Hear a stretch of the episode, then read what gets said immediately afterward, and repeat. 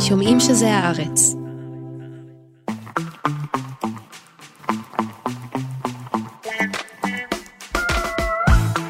היי גילי. היי ניב. היי אברי רוזנצבי שמקליט, היי מאיה בן ניסן שעורכת. היי למאזינות ולמאזינים מהשפעת מזגנים שלי.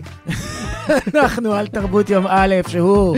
פודקאסט התרבות של עיתון הארץ, שכבר בימי ראשון מספר לכם כל מה שנעים, מעניין לדעת השבוע בתרבות. ומה יש לנו השבוע, גילי? שבוע כבכל שנה קפצנו לפסטיבל uh, הקולנוע בירושלים, וצפינו בסרט הפתיחה, עשינו קצת uh, מינגל שמינגל, ראינו את uh, הלן מירן עם השביס על הראש שבוודאי קנתה במעיין שטוב. כן. זה בדיחה נישתית לירושלמים. מה זה ראינו את הלן מירן? כסנטימטר הפריד בינינו לבין הלן, נכון? ממש ככה, לרמת. ה... מה קורה דיים. כן, עכשיו זה נשמע הכי פרובינציאלי, אבל יש משהו אצילי, מלכותי, אני עכשיו אגיד, גם אצילי, גם אריסטוקרטי, נכון? גם בלתי נפרד, גם אינטגרלי, לא, כאילו יש בה משהו כזה הוד והדר. שמקרינים על כל החלל כשהיא פוסעת בו. היא וזה... תופסת את החלל, אין מה כן. להגיד, יש נוכחות שם. בקיצור, אז זה... אבל דיברנו עם מי שביים אותה. נכון, בסרט... דיברנו עם uh, גיא נתיב, כן, הבמאי. בסרט גולדה. בסרט גולדה, הוא יהיה האייטם המרכזי שלנו, ואנחנו גם נעשה איזה הקדמה וסיבוב מהיר. כן, אבל בעיקר uh, סרטים, רבותיי, סרטים, וזה מה שצריך, ואנחנו גם מפנים אתכם uh, ואתכן. לסיבוב המהיר בשבוע שעבר, ששם נתנו... נתנו את, ה... כן. זה, את הפריוויו. ובסוף אני אתן עוד המלצה וחצי קטנה מהפסטיבל, למי שמצליח להגיע. בסדר. ומצליחה. יאללה. יאללה, בואי נתחיל.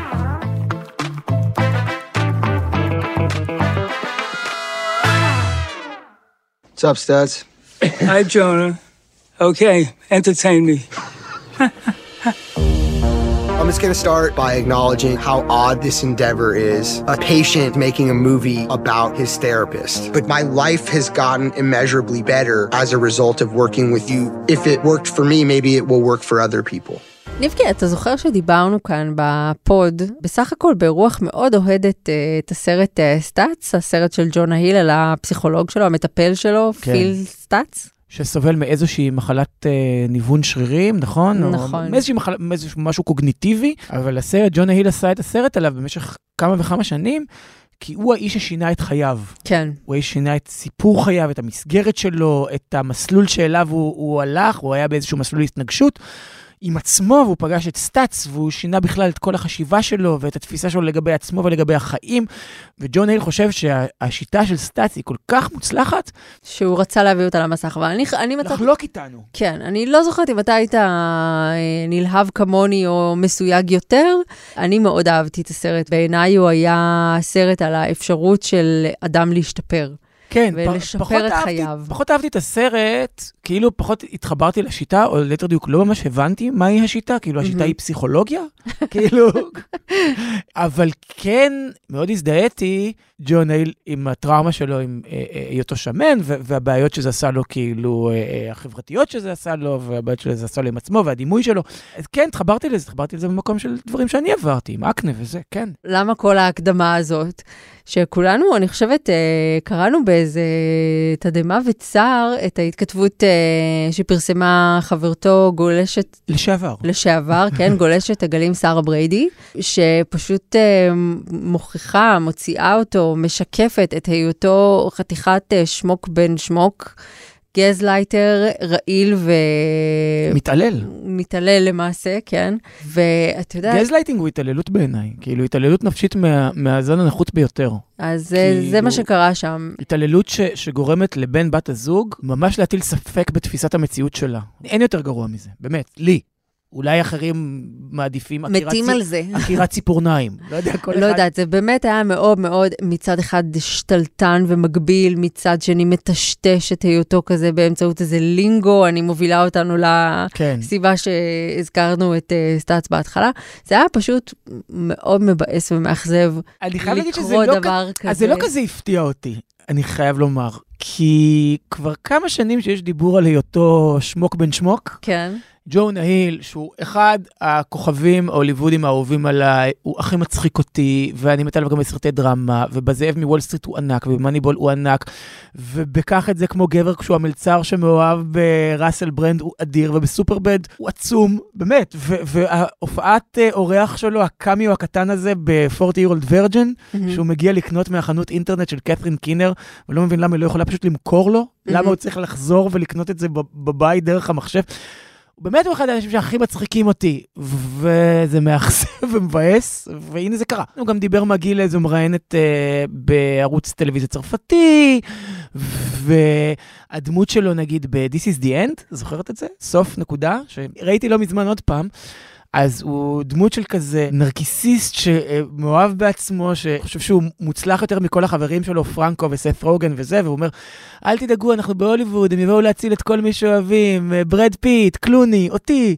עכשיו, זה יפה שהוא צוחק על עצמו, אבל היה איזשהו גרעין של uh, אמת שם, אני מניח, ולי זה הזכיר משהו מהסופרנוס דווקא. שכשיושבת דוקטור מלפי עם החברים הפסיכולוגיים שלה, אה, ביניהם אה, פיטר בוגדנוביץ', אם את זוכרת שהוא mm-hmm. הפסיכולוג שלה, כן. ומדברים על טוני סופרנו, מדברים שם על, על העובדה שהטיפול הפסיכולוגי הפך אותו למאפיונר משוכלל יותר, לסוציופט משוכלל יותר. ופה אני חושב שהטיפול הפסיכולוגי הפך את uh, ג'ון ההיל למגזלייט משוכלל יותר. הוא כאילו מציב גבול, את הגבולות שלו. Mm-hmm. זאת אומרת, הוא בעמדת הקורבן. היא זו שמעלה תמונות פרובוקטיביות שלה, תמונות מיניות, היא זו שיש לה חברים גברים. הוא המסכן, הוא לא יכול לחיות עם זה, והוא בסך הכל... זה הגבול שלי, הוא בסך הכל מגדיר, הוא כאילו מגדיר גבולות, הוא כאילו עושה... עכשיו, את רואה איך בתור מישהו שעבר טיפול פסיכולוגי, את רואה ממש איך זה עובר מפה לפה. זאת אומרת, איך מהטיפול הפסיכולוגי זה עובר פתאום לשפה שהיא מאוד מאוד מוגדרת, ואיך היא פועלת, ואת ממש רואה את זה, לא? תראה, את, את התמסורת הזו. תראה, הבעיה בעצם בטיפול פסיכולוגי זה שהוא אדיש מוסרית למי שיושב סביבו ולנסיבות שלו. הוא האנייבלר המושלם. הוא מסתכל על האינטרס של האדם שיושב uh, מולך, הפסיכולוג, ועושה לו סדר. ברמה האתית אתה מחויב לאדם שיושב מולך, ואם האדם שיושב מולך רוצה שתעזור לו איך להגדיר גבולות בצורה מתקרבנת לחברה שלו, אז כאילו זה, זה מה שאתה עושה. זאת אומרת, אתה, אתה הולך איתו. לא יהיה פסיכולוג שיבוא ויגיד לטוני סופרנוס, תשמע, זה לא בסדר מה שאתה עושה. לא. וגם uh, פה עם uh, ג'ונה היל, כאילו ההרגשה הייתה שהטיפול העמוק הזה, הטוב הזה שהוא עבר במשך כל כך הרבה שנים, פשוט נתן לו את השפה לעשות את הכל הרבה פחות גלוי. והרבה יותר נכלולי מ... כן, זה נתן לו את כל הכלים הרלוונטיים איך לשעבד מישהי נפשית. כן, אה, וזה Drekkie die trek.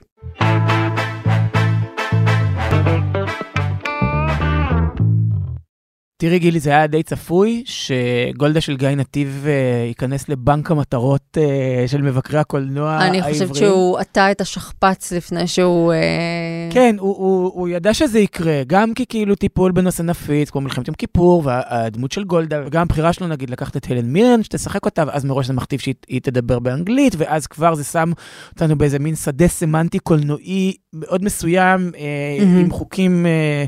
די ברורים בקשר למה שצריך להתרחש שם.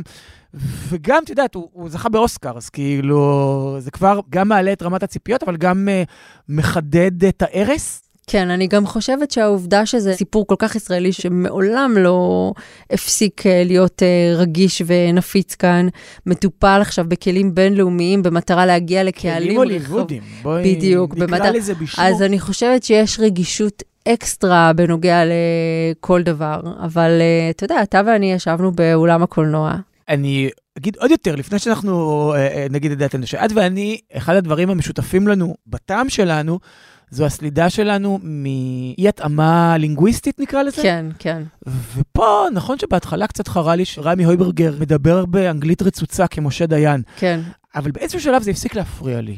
ובאיזשהו שלב, משהו בסיפור, אני חושב, מתכנס ויש בו, הוא מאוד מאוד סוחף. והסרט שזה הכי הזכיר לי זה את שעה אפלה, הסרט mm-hmm, שעליו גארי כן, אולדמן, כן. Mm-hmm. שהוא פחות או יותר המקבילה הגברית של הלן מירן, אפשר להגיד, כן, נכון? כן. Uh, הוא זכה עליו באוסקר בתור צ'רצ'יל, זאת אומרת, זו, זו ביוגרפיה של צ'רצ'יל. דרך הימים סביב הפינוי של דנקרק, שזה כאילו יום הכיפורים של האנגלים, נכון? כן. הבריטי, כאילו זה, זה מין האירוע, אחד האירועים המכוננים במלחמת העולם השנייה. אז זה בעצם אה, אה, כמו שעה אפלה, סביב הדמות של גולדה. רק וסביב, שלנו. כן, סביב הדמות של גולדה וסביב יום כיפור, ואיזה מין ביוגרפיה כזו שגם אה, מקפלת בתוכה המון המון אלמנטים מהחיים שלה, מכניסה אותם לתוך המסגרת של הימים האלה של מלחמת יום כיפור. ואני חושב שהוא עמד במשימה בכבוד.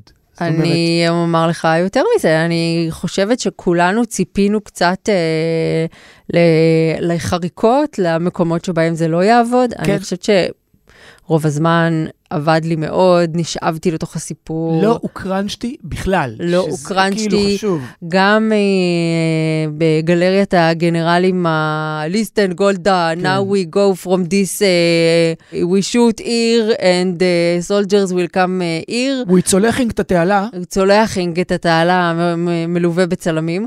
תראה, זה עבד וזה עובד מבחינתי, וגם הבחירה שלו להביע איזושהי חמלה כלפי uh, גולדה ולהביא את המורכבות שאיתה היא התמודדה שם, אני מצאתי את זה במקום, כן, וגם הוא, עדכני. הצגה שלה בצורה שהיא גם, אני חושב, יותר שלמה מכפי שהכרנו את גולדה עד היום, וגם נוגעת ללב. זאת אומרת, כן. גולדה, שאצלי בבית, גולדה זה כזה סדין אדום, וכאילו פתאום להסתכל עליה בצורה שהיא...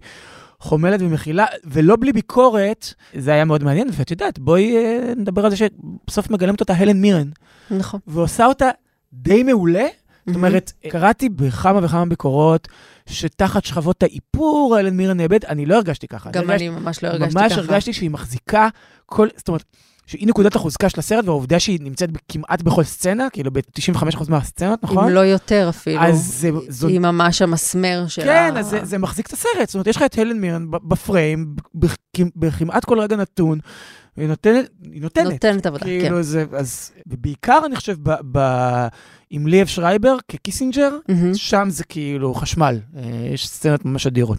אז יאללה, בוא נשמע את הריאיון שערכנו עם גיא נתיב. קדימה. צריך להגיד, צריך, צריך להגיד. צריך להגיד. שגיא נתיב זכה באוסקר uh, עבור uh, סקין, כן. שהוא במאי ממוצא ישראלי שחי כבר uh, כמה שנים טובות בלוס אנג'לס. כן. ומי שיישאר עד סוף השיחה ישמע את שרשרת הפרויקטים הבאים, כולל...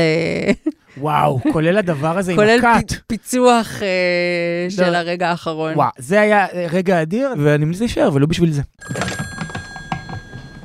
Mr. Secretary? You are to open a humanitarian corridor to the Third Army, Golda. We cannot allow 30,000 men to die of thirst. We'll send them water when we've got our prisoners back. I will try to arrange. And Sadat agrees to direct talks with Israel. Not the Zionist entity, Israel. אנחנו משדרים את הפוד בימי אה, ראשון, אבל ביום חמישי, שזה הזמן שבו אנחנו מדברים עכשיו, נפתח אה, פסטיבל ירושלים לקולנוע. הוא נפתח בסרט גולדה, הסרט של אה, גיא נתיב, הסרט הענק גולדה, שבו מככבת הלן מירן. והתמזל מזלנו, ויצא לנו טוב, ובחדר מאוד מאוד קר, שבו לא הצלחנו להחליש את המזגן. אתה עם חולצה ארוכה והיא עם של. ואתה כופה פה, אולי אפשר... אני ברווז. גיא נתיב, איזה כיף שאתה כאן. אני מאוד מאוד כיף לי להיות איתכם, כי אני שומע את הפודקאסט שלכם מלוס אנג'לס. תמשיך, כן. ואתם אה, נהדרים, ונורא כיף לי. תודה רבה, איזה כיף. תשמע, זה סרט ענק, הוא ענק מבחינת ה... סקופ, את מתכוונת? כן, כן, סרט ענק מבחינת הטיפול שלו בהיסטוריה, מבחינת האופן שבו הוא מתקל אה, אולי את הזמן הכי רגיש בהיסטוריה הישראלית עד כה. אולי נגיד על זה משהו עוד מעט. וגם מבחינת ההפקה, אני חושבת, השחקנים, האנסמבל, אני מגיעה לשאלה מתישהו. כן. אתה יכול לספר לנו קצת על האופן שבו אתה התגלגלת לפרויקט הזה? נהדרת. קודם כל, זה לא סרט ענק מבחינה סרט בריטי טיפוסי או סרט אמריקאי טיפוסי, זה נחשב לואו בדג'ט. שתביני. אז זאת אומרת, אני לא מדבר על, על סרט של 15 מיליון דולר, וזה מביא אותי לשאלה שלך. כשאני הגעתי לפרויקט זה היה סרט של 40 מיליון דולר, של אמזון.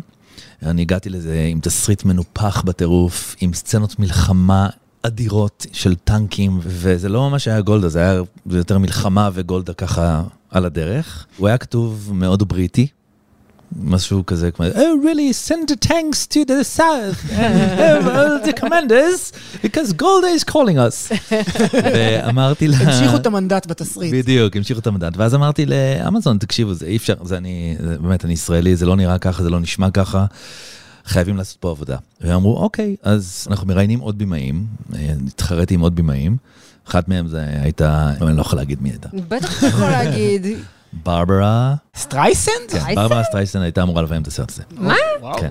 היא גם פגשה את גולדה, היה לה איזה שיחה עם גולדה מאוד מרגשת שם, גולדה, are you here? yes, yes, ברברה.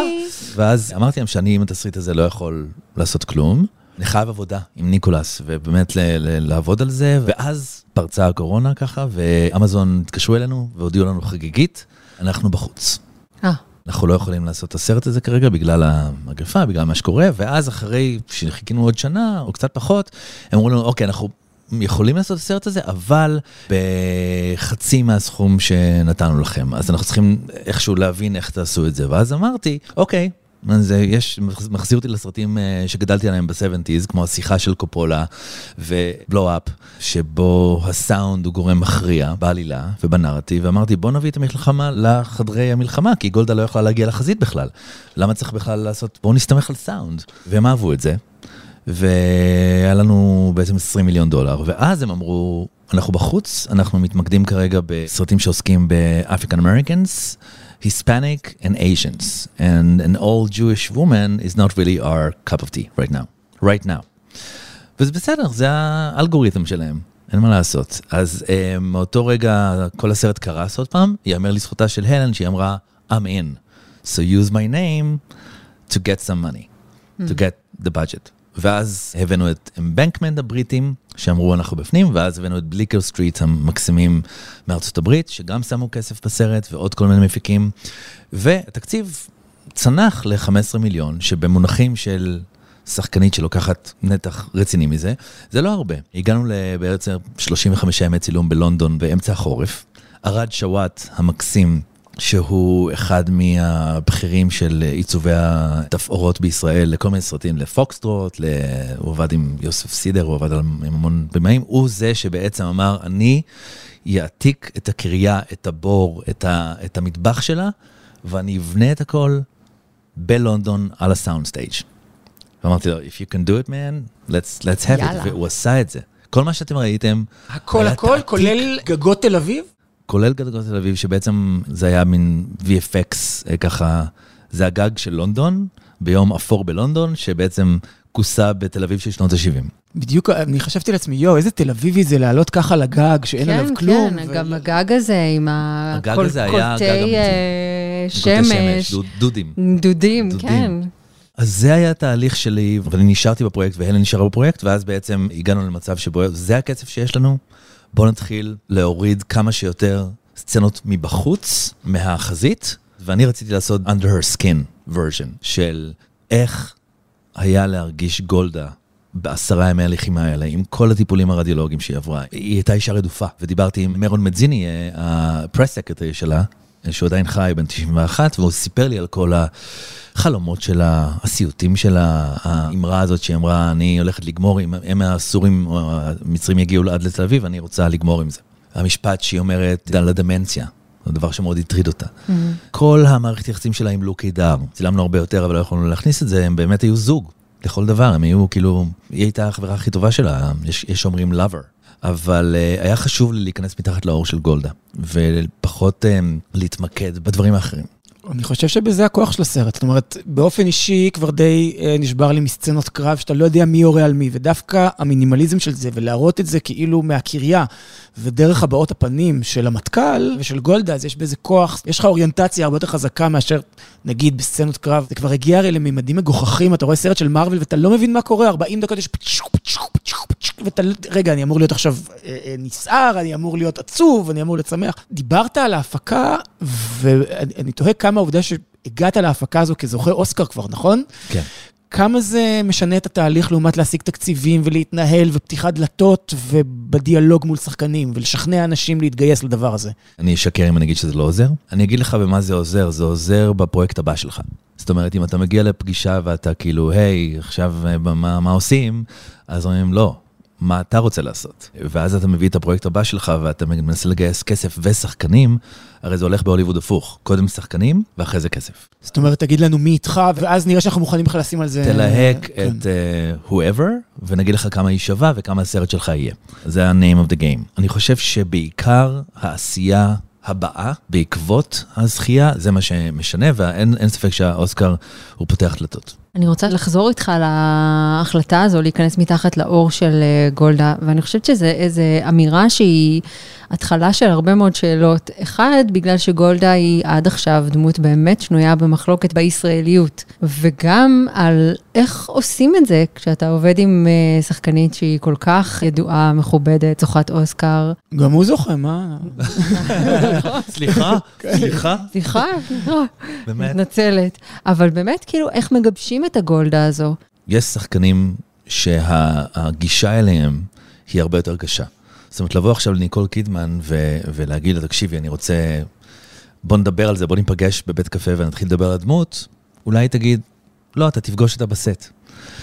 הלן באה אליי לבית, כשהילדות שלי רצו כזה, ואשתי עושה כלים או עושה whatever, עם flip flops, עם כפכפים, קפה, משקפי שמש, שמלת קיץ כזאתי, אומרת, הלו, I'm here, let's talk. ודיברנו ארבע שעות. זאת אומרת, אני ידעתי מההתחלה, ברגע שפגשתי אותה, שמדובר בזן אחר של כוכבת. והיא אמרה לי גם, גיא, דיר. גי, אולי. גי, כן, היא נקרא לי גי, משום מה, אבל מגניב דווקא, גי, מתאים לי. היא אמרה, Don't be afraid to ask me questions, tell me what you think, I want you to talk to me. אני רוצה שתגיד לי מה לעשות, אני רוצה שתגיד לי מה אתה מחפש, מה אתה רוצה. היא כאילו מאוד אמרה לי, you're the Israeli one, I'm not. אז בוא ותיקח אותי למסע הזה. והיא רצתה להרגיש את הנוכחות של אני יודע מה אני עושה כשאני מביא אותה למקום הזה. היו מקומות שבאתי מאוד מאוד קרוב עם העדשה אליה, ברמת mm-hmm. אינצ'ים, אומרת לי, גיא, dear, why are you doing this? זה כל הנקבוביות שלי כאן, זה אפילו לא הנקבוביות שלה, זה כאילו... I just want to get, get under your skin. I said, אוקיי, פיין. והקטע של העשן שיוצא מהפה שלה וזה, היא אומרת לי, so you want to be a Holocaust director. אמרתי לה, I don't want to be a Holocaust director, it's just a horror situation with Golda in it, והיא הבינה את זה. אני חושב שאחרי היום השני כבר הבנו שאנחנו סומכים אחד על השני, זה הכל בלסמוך. כשליאב שרייבר הגיע, הוא היה עייף, טרוד, והוא היה מאוד לחוץ מלגלם את אה, קיסינג'ר, כי הוא פגש אותו יום לפני בניו יורק. קיסינג'ר בן 100. פגש אותו בניו יורק, בדירה יש לי תמונה, אני אראה לכם, והוא נורא הרגיש כאילו, מה אני עושה, אני, אם אני טוב, האם אני לא טוב, והוא אומר, גיא, אני לא יודע מה לעשות, אני כאילו, אני בלחץ נוראי. התקשרתי לאלן, שהייתה במלון שלה, ואמרתי לה, תשמעי, את חייבת, את, אני צריך טובה ממך, את חייבת להביא אותו, להתחיל לקרוא קצת את הדיאלוגים שלכם, כי הוא קצת לחוץ. אין בעיה, יום למחרת, בבוקר, בבית המלון שלה, אנחנו נפגשים, היא אומרת לו, ליאב דיר, why don't we just read the lines? קראו, והוא אמר לה מה הוא חושב, קראו, ואחרי זה היא שואלת אותו, איך אתה מרגיש עכשיו? אז הוא אומר לה, הרבה יותר טוב. זה כמו איזה ילד שכאילו בא ל... הוא אומר לה, הרבה יותר טוב. ומאותו רגע זה היה ליאב אחר. משהו השתחרר אצלו. זה נשמע שאיזו נוכחות מאוד מרגיעה על הסט שיש לה, כלפי כולם, ושזה מין נכס כזה שיש לך את הדבר הזה על הסט. לא איבדה לדקה את הרגיעה שלה, והיא גם, אל תשכח שהיא קמה בבוקר בחמש, הלכה לאיפור, שלוש שעות, פגשנו אותה בשבע בבוקר. כשאנחנו הלכנו הביתה, היא עוד נשארה ב... להוריד את כל האיפור עוד שלוש שעות. להשיל את כל הקליפה הזו. והיא ישנה מעט מאוד. אז, אז האישה הזאת היא... די מדהים איך שהיא נראית שם. היא פשוט נטמעה כן. לחלוטין בתוך הדמות הזו. אבל גם היא מהממת כהלן. כן, בהחלט.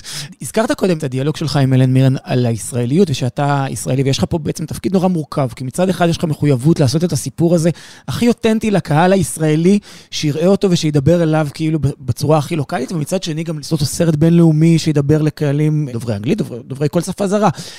איך עושים את זה? מה עובר לך בראש כשאתה יודע שזה חלק מהתפקיד שלך? אני מאוד התרשמתי ממה שספילברג עשה במיוניק. כי אני חשבתי שיש משהו מאוד מאוד שעבד לי כקולנוען באנגלית השגורה, אבל זה לא היה נראה ישן ו-dated. כן. זה היה נראה up to date וזה היה מאוד מרשים, זה הרשים אותי מאוד, ואני חשבתי שהיו לי שתי אופציות. או שהישראלים ידברו עברית והיא תדבר באנגלית, או שנכריח אותה לדבר בעברית עם מבטא אמריקאי, זה לא עבד. זה פשוט לא עבד, כל מה שניסינו, אז הלכתי על האותנטיות של האנגלית, ניסיתי לעשות את זה אותנטי כמה שיותר, ואני חושב שמבחינתי, אני שיתפתי ותיקי מלחמה ואת הנכדים שלה ואת uh, מרון מדזיני, בכל התהליך של העשייה כדי להיות מספיק אותנטי, בהבנה שהסרט הזה יעורר המון ויכוחים והמון... לא ידעתי שראש הממשלה הנוכחי יהיה כל כך הרבה יותר גרוע מגולדה אה, של שנת 73, שעכשיו היא נראית כמו saint whoever. אבל אתה יודע, זה כמו שאתה כאילו אומר, אין יותר גרוע מבוש. זה הכי כן. גרוע, ואז בא זה. כן. אתה יודע. אף פעם על אה, אל תאבד תקווה. אז אתה יודע, אם אתה משווה, כן.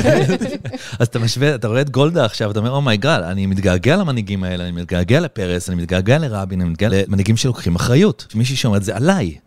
ומתפטרת, היא התפטרה בסוף. אין דברים כאלה היום. זה, אני חושבת, מתקשר מעט לשאלה ששאלתי קודם, איך ניגשים בכלל לדמות השנויה במחלוקת הזו? ואולי השאלה שהייתי צריכה לשאול אותך, ואני אשאל עכשיו, היא, האם יש תחושה של אחריות באיזה ניסיון להגיד, רגע, רגע, רגע, יש פה אולי תיקון היסטורי לעשות? תראי, אני לא עושה דוקו, ואני גם לא עושה סרט מטעם. זאת אומרת, זה לא גולדה foundation proud to present. זה סרט שמאפשר לי, למרות שאני לא התסריטאי, להביא את כל הפרוטוקולים ואת כל הדברים ש... יש פה אחריות שהיא אחריות קולנועית בעיניי. לעשות את העבודה הכי טובה, אותנטית שיכולה להיות, שאת תאמיני שהיא באמת גולדה. שזה לא פשוט לעשות. ושבאמת תאמיני שזה 1973 בקריאה, בחדרי המלחמה. בגלל זה גם השתמשתי בהקלטות המקוריות, מה ששמעתם שם בעמק הבכה, והחווה הסינית זה הקלטות mm-hmm. המקוריות מהזה, והשמעתי להם את זה גם באולפן, אז יש אחריות מאוד גדולה. אבל היא לא אחריות כדי להוציא את uh, גולדה טוב. זאת לא המטרה שלי. אנחנו יודעים מי זו גולדה, על הטוב ועל הרע שלה. אנחנו יודעים שהיא הייתה מדינאית מעולה, סטייט וומן. Mm-hmm. אנחנו יודעים שהיא הייתה מפקדת לא טובה. כן. אנחנו יודעים את זה, והיא גם מודה בזה. היא אומרת, I'm a politician, not a soldier. והיא אומרת, מה הם רוצים ממני? כאילו, היא אומרת, מה, אני לא מבינה מה, אני לא יודעת מה לעשות. היו גם סצנות שלא נכנסו לסרט, שהיא אומרת, אחת מהחיילות, מה זה? היא אומרת, Oh, this is uh, our drone in the גולן. Oh, okay.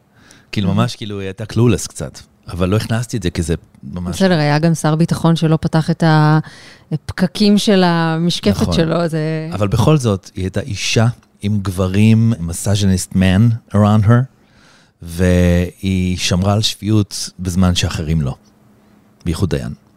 כן. זה מאוד ניכר בסרט, ההחלטיות שלה וזה, וגם באמת, מה שאת אומרת, ה stateswoman, היא הצליחה לגייס את קיסינג'ר, זאת אומרת, היא... סיבבה אותו. כן, זה היה... כן, היא עשתה, היא עשתה את הפוילישטיק שלה, כן. המרק וזה, ואתה יודע, הוא מגיע לרוסיה, אף אחד לא נותן לו שם מרק, כולם מתייחסים אליו והוא בא אליה פה, oh, please, sit down, וכל ה... הייתה סבתא. ונותנת לו בורשט אחרי שהוא היה ברוסיה. כן. של ניצולה. בחרת להתמקד באמת בעשרה ימים. בלי נגיד לדבר על שיחות השלום שפוספסו והקדימו את המלחמה והיו גם אחד הגורמים העיקריים לה. למה בעצם? לא היה לי זמן. כן. היה לי שעה וחצי. אתה יודע, צילמתי עוד דברים שלא נכנסו. לא, באזכור אני מתכוון. אבל אה, אני חושב שהיה איזה מין פתיח כזה של אה, דקה וחצי של ההיסטורי. כן. לי היה חשוב מאוד להכניס את הקטע של הפלסטינים שגורשו מכפריהם ב-67. הנרטיב הזה שכולנו ככה פוחדים לדבר עליו, הנכבה. כן. בוא נגיד, בוא, בוא נקרא לזה בשמו. נכבה מצד אחד וכיבוש כתוצאה של כיבוש זה. כיבוש כתוצאה מזה, זה דבר שאני הכנסתי, כשכולם אמרו לי, מה אתה משוגע, מה אתה מכניס את זה, וזה, זה, זה היה שם, קיבלתי גם פוטאג' של פלסטינים אה, בורחים מהכפרים שלהם, והיה חשוב לי להכניס את זה. כל מי שרוצה לקבל קצת פרספקטיבה נוספת על גולדה, ויש גם אחרי, אתה יודע, זה שהיא הלכה להתפטר, זה לא שם בסרט, וזה שהאשימו אותה, וזה שהיא מתה כשהיא רואה את אה, בגין וסאדאת עושים שלום, והיא אומרת, אה, הם צריכים לקבל אוסקר. על הפרפורמנס שלהם. זה דבר שרציתי להכניס ולא היה לי זמן. אני כן הייתי רוצה לעשות מיני סדרה, אבל המפיקים רצו לעשות סרט.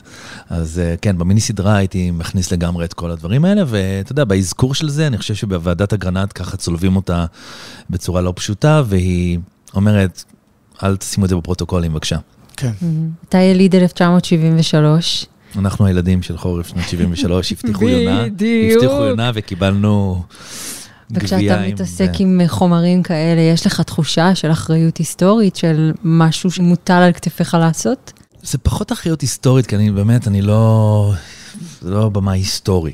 זה לא מה שאני עושה עכשיו זה לא שאני עכשיו באמת עושה את עמוד האש, אבל...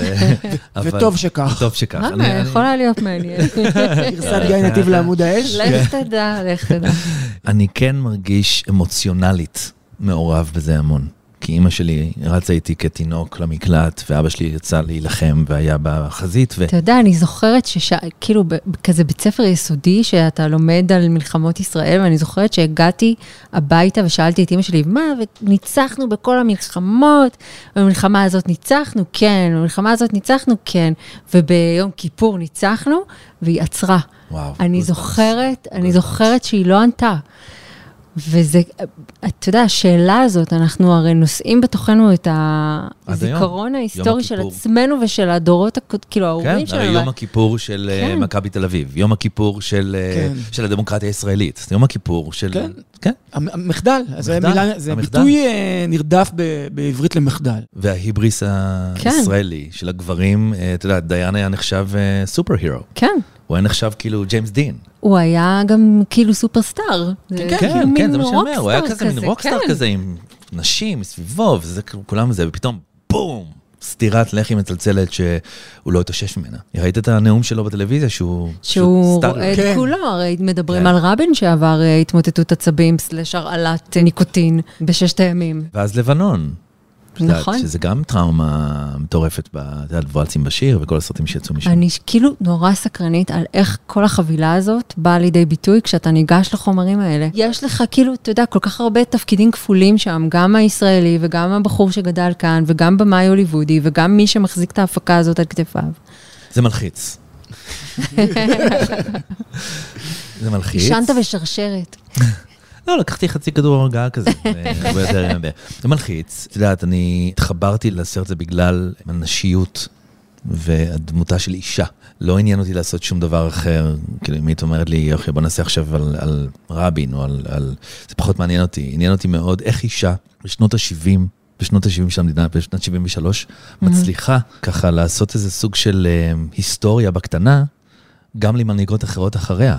כמו תאצ'ר, כמו מרקל, כמו, את יודעת, אנגלה, ומהווה דוגמה והשראה גם עם כל המחדל שקרה, ומה שעניין אותי זה להתעסק בדמות לא שלמה ומעוררת מחלוקת. כי זה עשיתי גם בסקין, בסרט mm-hmm. הקודם שלי, ניאו-נאצי, שכאילו הוא כביכול הפרוטגניסט, כן. והוא עובר איזה שינוי, עובר איזה מין תהליך. היא עוברת התפכחות, וגם עניין אותי לתאר את הרקביעם שלה.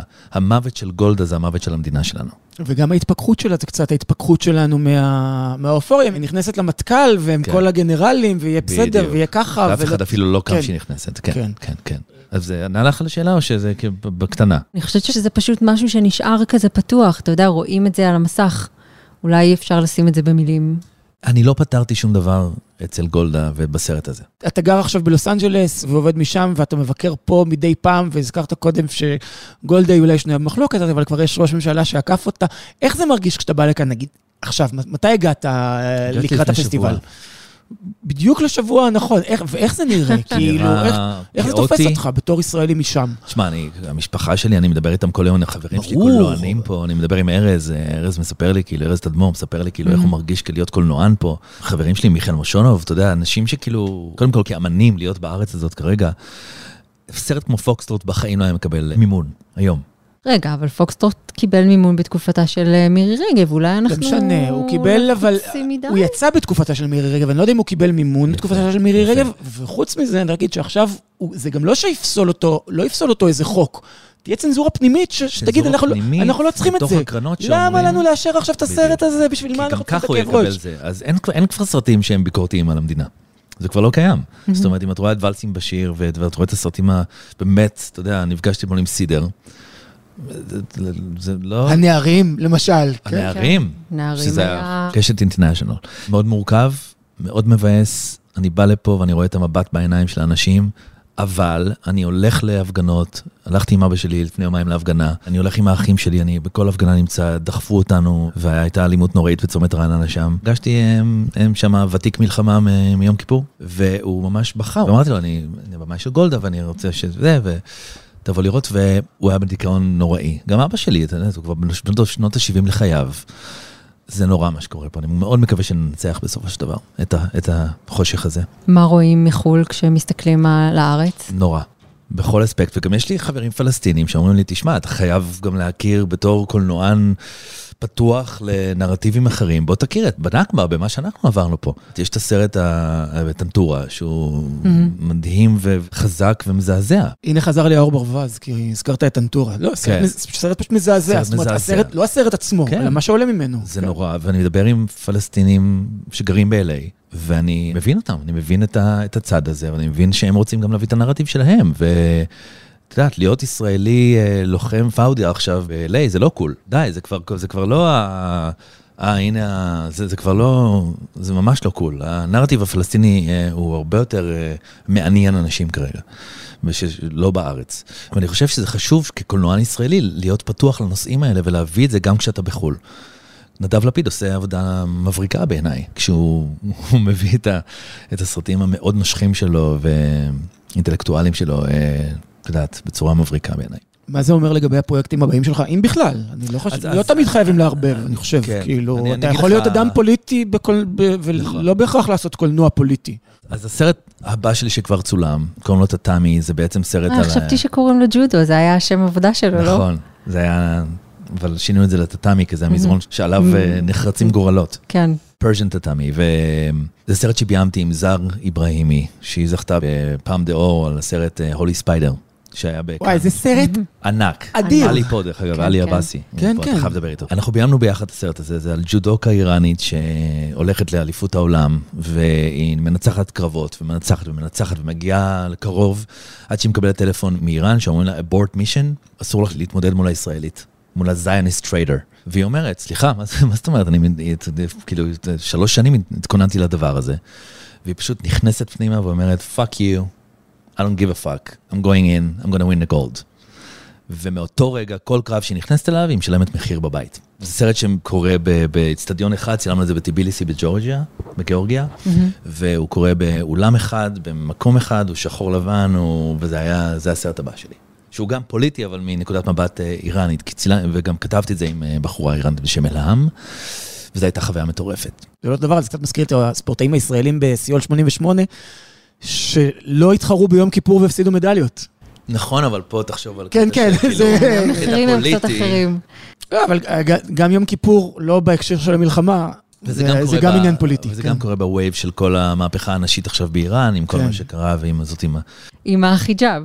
עם החיג'אב, כן, כן. אכן, עם החיג'אב, הייתה גם ספורטאית אה, מטפסת אה, קירות, שהורידה את החיג'אב ושילמה על זה בבית, אז זה ככה מתחבר להכל, וזה בעצם החיבור הישראלי-איראני הראשון שקרה, והסרט הבא שלי, אם אחרי, כן, שאנחנו נתעורר מחר בבוקר, אז תהיה שביתת שחקנים, כבר הודיעו על זה, זה על סבתא שלי שהצטרפה לכת בשנות ה-50 לחייה. הצטרפה לכת בשנות ה-50 אה, לחייה. כן, בשנת 80 ומשהו. כת שקוראים לה הרמוניה, בראשות אישה. בשם לורד. בארצות הברית. לא, בישראל. לא? בישראל? בישראל. Okay. אוקיי. והיא לקחה את כולם, ברגע שהמשטרה קצת התחילה לחקור ולהבין למה הכספים נעלמו, היא לקחה את כל הנשים האלה, 35 נשים, לווירג'יניה. in the middle of fucking nowhere, in the trees, in the woods, וקנתה פלנטיישן, וחיה שם כמו queen. כמו בעלת שלי, אחוזה בדרום בדיוק, האמריקאי בדיוק. של פעם. סבתא שלי הייתה הגיישה של ה lover שלה, ואימא שלי ודודה שלי, cut ל, שלוש שנים קדימה, אימא שלי ודודה שלי נוסעים לווירג'יניה להציל את סבתא ולהביא אותה בחזרה הביתה. זה סרט תיעודי? סרט עלילתי. עלילתי. שכתבתי. כן. יכול להיות שהיה לו פיץ' אה, דוקומנטרי באיזשהו שלב? כן. אני ראיתי אותו. נכון. הכל מתחבר לנו פתאום היום.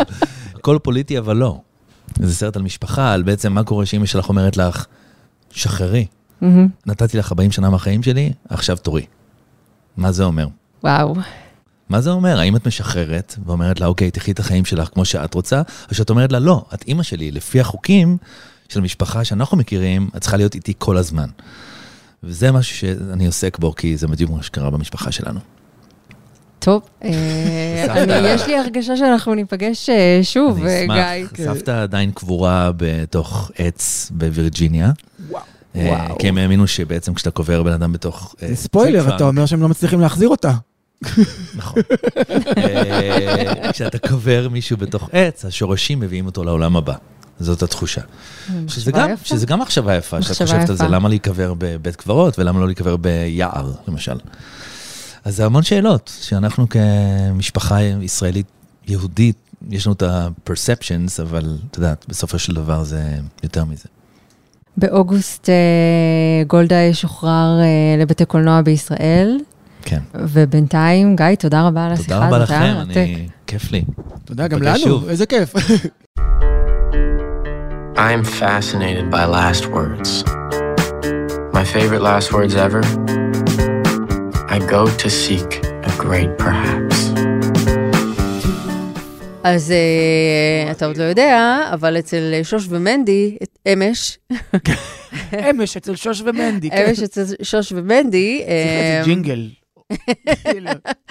אין לי בעיה, אני חושבת שזה שווה את זה. מהמקרים שבהם שווה לשים את הג'ובות. גם יש לי בראש כבר את הלחן, וזה כאילו, יש בזה, זה פרפרזה על ניגון חסידי כזה, אמש אצל שוש ומנדי, אמש אצל שוש ומנדי. שליצל, כן, שליצל, כן. כזה. אה, אז פגשתי באחייניתי בת ה-21 המשתחררת מצה"ל בעוד רגע, והיא סיפרה שבמהלך סופי השבוע, כשהיא פנויה, אה, מה שהיא עושה זה לטחון בנות גילמור, כאילו... עוד פרק, עוד פרק, עוד פרק, עוד פרק, עוד פרק, כאילו חולה על בנות גילמור. סיימה עם uh, הסדרה העדכנית חברים, ועברה לדבר הבא. וכזה אמרתי לה, וואו, את יודעת שכאילו, כשראינו את זה, אז הם היו נראות לנו, מה זה אחלה, כאילו, רורי ולורליי, והיום אם אני מסתכלת, אני כאילו מזדהה עם האימא הפוצה, כאילו, עם okay. כן. uh, הסבתא, רוצה לומר? את יודעת שזו הסדרת טלוויזיה האהובה על קוונטין טרנטינו, נכון? לא ידעתי. בחיי. לא יודע, פחות דם ממה שבדרך כלל מאפיין אותו. כן, הוא ליהק את uh, רורי זו הילדה, נכון? כן. אז הוא ליהק אותה כפרוצה, ויש שם גם סצנה שבה היא, היא מדברת עם אימא שלה, וכאילו באיזה מין uh, מחווה כזה לבלוט גילמור. כן, די. כן. בקיצור, וחשבתי על השיחה הזאת, כשהיום uh, צפיתי במחפשים את אלסקה, זו סדרת uh, נוער של uh, מי שיצר את uh, The OC. Oh. שעלתה בשבוע שעבר, היא זמינה כעת לצופי סלקום TV. כן. ו... ג'וש שוורץ, סליחה, זה לקח לי רגע. זה מדהים, המעבד כן. מעבד מידע שיש לך שם בראש. ג'וש שוורץ, כן. אז חשבתי על זה, וחשבתי על האופן שבו זה תמיד, כל סדרת נוער מתחילה פחות או יותר אותו דבר, בין אם היא עניין של זמן, ובין אם היא uh, מחפשים את אלסקה החדשה, שתמיד יש מישהו חדש שמגיע, כן. ואז החמש דקות הראשונות... בברלי הילס 90-210. החמש דקות ראשונות זה כזה, הוא מכיר את כל גלריית הטיפוסים שנמצאת בבית הספר החדש הזה, סלש כן. פנימייה של השירים, סלש פנימייה לא של השירים. קלולס גם, כן, סליחה, אני בראש הכל זה. כל הזה, זה כאילו... דוסון. דוסון. באפי. ואז... איי, באפי. אנחנו בעונה שש, סליחה. כן. עצרתי רגע לחשוב על uh, כל העניין הזה של uh, סדרות נוער. והאם זה עובר את מבחן הזמן, והאם זה נכון שאחייניתי בת ה-21, שהיא צופה עכשיו בבנות גילמור, האם זה אומר שבנות גילמור היא היחידה ששרדה את השנים האלה? ממש לא. למה את חושבת שהיא היחידה ששרדה? כי אתה יודע, לא דוסון. אבל קודם כל, אני לא קורא לזה סדרת נוער, זה שיש בה נערים, זה לא אומר שכאילו, וש teenagers יכולים להזדהות איתה. אני חושב סדרת נוער, כאילו... אה, כן, האמת שהיא כאילו, הייתה כזה... זה לא אחיין שלי בנץ, נגיד, לא? או אה, מקיף מילאנו. זה בעיניי סדרות נוער, או שזה יותר ילדים, אני לא יודע. סדרות תיכון נקרא לזה. כן. אה, את חושבת ש, שבנות גילמור זו היחידה ששרדה? אני, שוב, אני אגיד, אם לא אמרתי מספיק פעמים... שאתה חושב, צופה בבאפי. כן, זה כבר כמעט משתווה לכמות הפעמים שאמרת שאת, שגרת בירושלים תקופה. אגב, אה, וואו, בפסטיבל הסרטים, איך היא הדריכה, איך היא מנווטת בעיר. אנחנו אומרים לאמיר המפיק, אה, שם את הווייז, לא צריך ווייז, גילי פה. תראה, ירושלים השתנתה. קח ימינה ברמב"ן. ירושלים השתנתה, ואני לא... טיפה. רגע, אבל בואו נחזור שנייה לאיזה... נגיד Dawson's Creek, אני או cringy כהוגן, אוקיי? מה שראיתי בסדרה הזו, למעט זה שהם כל הזמן מעשנים שם, מחפשים את אלסקה, וגם שהדמויות הראשיות הן תמיד נורא נורא לבנות, אבל הפעם הן מודעות לזה שהן לבנות, אז זה כאילו בסדר. כן. ומחפשים את אלסקה. ומה קורה בסדרה? הם מחפשים את, כאילו, או שזה רק עשה לך מחשבות לאחורה, לדברים שקורים? האמת, זה שזה עשה לי בעיקר מחשבות אחורה, ולא כזה מחשבות קדימה של מה יהיה, כן. זה אומר משהו. אמ, מה קורה שם? אתה יודע, הוא אוהב אותה, היא אוהבת אותו, אלסקה היא כאילו הדמות, היא הנערה היפהפייה, זאת שמסובבת את הכל, אך ליבה נתון לאחר, בשעה שכולם כרוכים אחריה, אה, מעשנים, כן. קוברים אלכוהול בשטח ה... זה תקופתי? לא, זה... בימינו אנו? כאילו? בימינו אנו. מה את אומרת? כן. זה לא תקופתי ל nineties, נגיד. אז מה שהתחלתי להגיד קודם, לפני שלעגתי לירושלמיותך, כן. זה שבאפי, מה זה עוברת? זה לא יאמן כמה מתקדם היא עוברת. וואלה. כאילו, כן, זה חלק מהכוח שלה. אני ממש ממליץ לך, כאילו, אני לא חושב שאלונה יכולה עוד להתחיל לראות את זה, אבל נגיד עוד שנה, שנתיים כזה. אתה מודע לזה שהיא בת תשע וחצי. כן, עוד שנה, שנתיים, מ-12 כזה, נראה לי הגיוני. אוקיי. כן. נעשה את זה. כן, היא יכולה, כאילו, את שנת בת המצווה שלה, היא יכולה להתחיל עם באפי, לא יקרה כלום. עונה שנייה, אה, נראית שלא פחות אה, מוצלחת מקודמתה, לאפטר פארטי. הסדרה של אה, קריס מילר באפל. העונה הראשונה הייתה מאוד מאוד מצחיקה, עם טיפאני חדיש, וסם ריצ'רדסון, ואדם פרנקו, שהיה שם בעונה הקודמת. אז הגרעין, כאילו, של המשתתפים נשאר. טיפאני הדיש. הדיש. הדיש, חדיש. כן. היא שוב החוקרת, והיא שוב נורא נורא מצחיקה. הדיש. כן. ואת יודעת, שוב יש רצח באיזושהי מסיבה, הפעם זו בחתונה, ושוב הגיבורים שלנו איכשהו נקלעים לסיטואציה, ושוב כל פרק הוא בז'אנר אחר mm-hmm. לגמרי. נגיד הפרק הראשון הוא רומקום כזה, אבל רומקום גופי, בסגנון פגוש את ההורים. כן. אז הפרק השני הוא כבר משהו אחר. אה, יהיו, אני מאמין, אה, בין שמונה לעשרה פרקים, כאילו, או שמונה או עשרה פרקים, וכל פרק יהיה אה, ז'אנר אחר, חשוד אחר, כולם חשודים, גם מי עשה את זה, גם מלא צחוקים. אה, אני לא רואה סיבה לא לראות. אה, האמת ש... זה לא תרצו תראו, זה די כאילו, איזה כיף, הגיע יום שישי, יש עוד פרק של The After Party, בואו נרים את זה. כמו כן, אה, רצח בחתונה, מי לא פינטז? כן. רצח, אני, שאני אגיד מי מת, כאילו, זה על העשר שניות הראשונות. החתן נרצח, mm. והחתן הוא ג'רד מסיליקון ואלי. אה. כן, אהבת, נכון? אהבתי. כן, איך לא. שנסיים עם אה, שתיים וחצי המלצות, כאילו גם אני אגיד על פסטיבל ירושלים, שראיתי אתמול בערב, אני קצת משוחד, את הסרט uh, הפילגש של mm-hmm. מעיין ריף, כן. שמתחרה לדעתי גם בתחרות, אחלה סרט. את בכלל תאהבי, 80 דקות. קומדיה 80 דקות. לקחתי. דנה איבגי ואניה בוקשטיין כשתי אלמנות, פילגש והאישה החוקית, כאילו, הבעל מת. וואי, זה אחלה סרט. כאילו, צחקתי, דמעתי, התרגשתי. מי החוקית ומי הפילגש? בוקשטיין החוקית ואיבגי הפילגש, ואני חושב שכשיעלה הסרט אז נביא את מעיין ריף לפה, כי זה מגה מעניין, כאילו, ובאמת המפגש בין אניה בוקשטיין לדנה איבגי זה ניצוצות. פשוט ניצוצות כאילו על המסך. ונסיים ממש עם אה, המלצה מוזיקלית. כן. שימי לב איך קוראים להרכב הבא, Freak Heat Waves. Freak Heat Waves? כן. אוקיי. גלי חום קיצוניים. נשמע עדכני, נכון? נשמע לזמן הזה. כן. לאלבום שלהם קוראים Mondo Tempo, וזה גם קלאסי למזג האוויר הזה, כי זה מין אלקטרוניקה עצלה כזו. כאילו זה, בא לך לרקוד, חצי תרקוד. כאילו זה לרקוד בישיבה. או לרקוד בהשתרעות כזו על הספה. אני, אין לי כוח, אני יכולה כאילו לעשות עם הראש. כן, כן, כן, זה לכזה, זה, זה, זה בדיוק לכזה, זה אה, מה label Mood Hut, זה לייבל אה, קנדי סופר קולי, כאילו, קנדה. די, אני שונא אם את עכשיו עם צופרי הערפל שלך, נכון? אז בואי נעצור, בואי פשוט נעצור כאן, תסמכי עליי שזה אחלה דבר לשמוע. תשמיע לי, תשמיע לי. הנה, אני משמיע ברקע, את לא שומעת. יאללה, שבוע הבא? כן.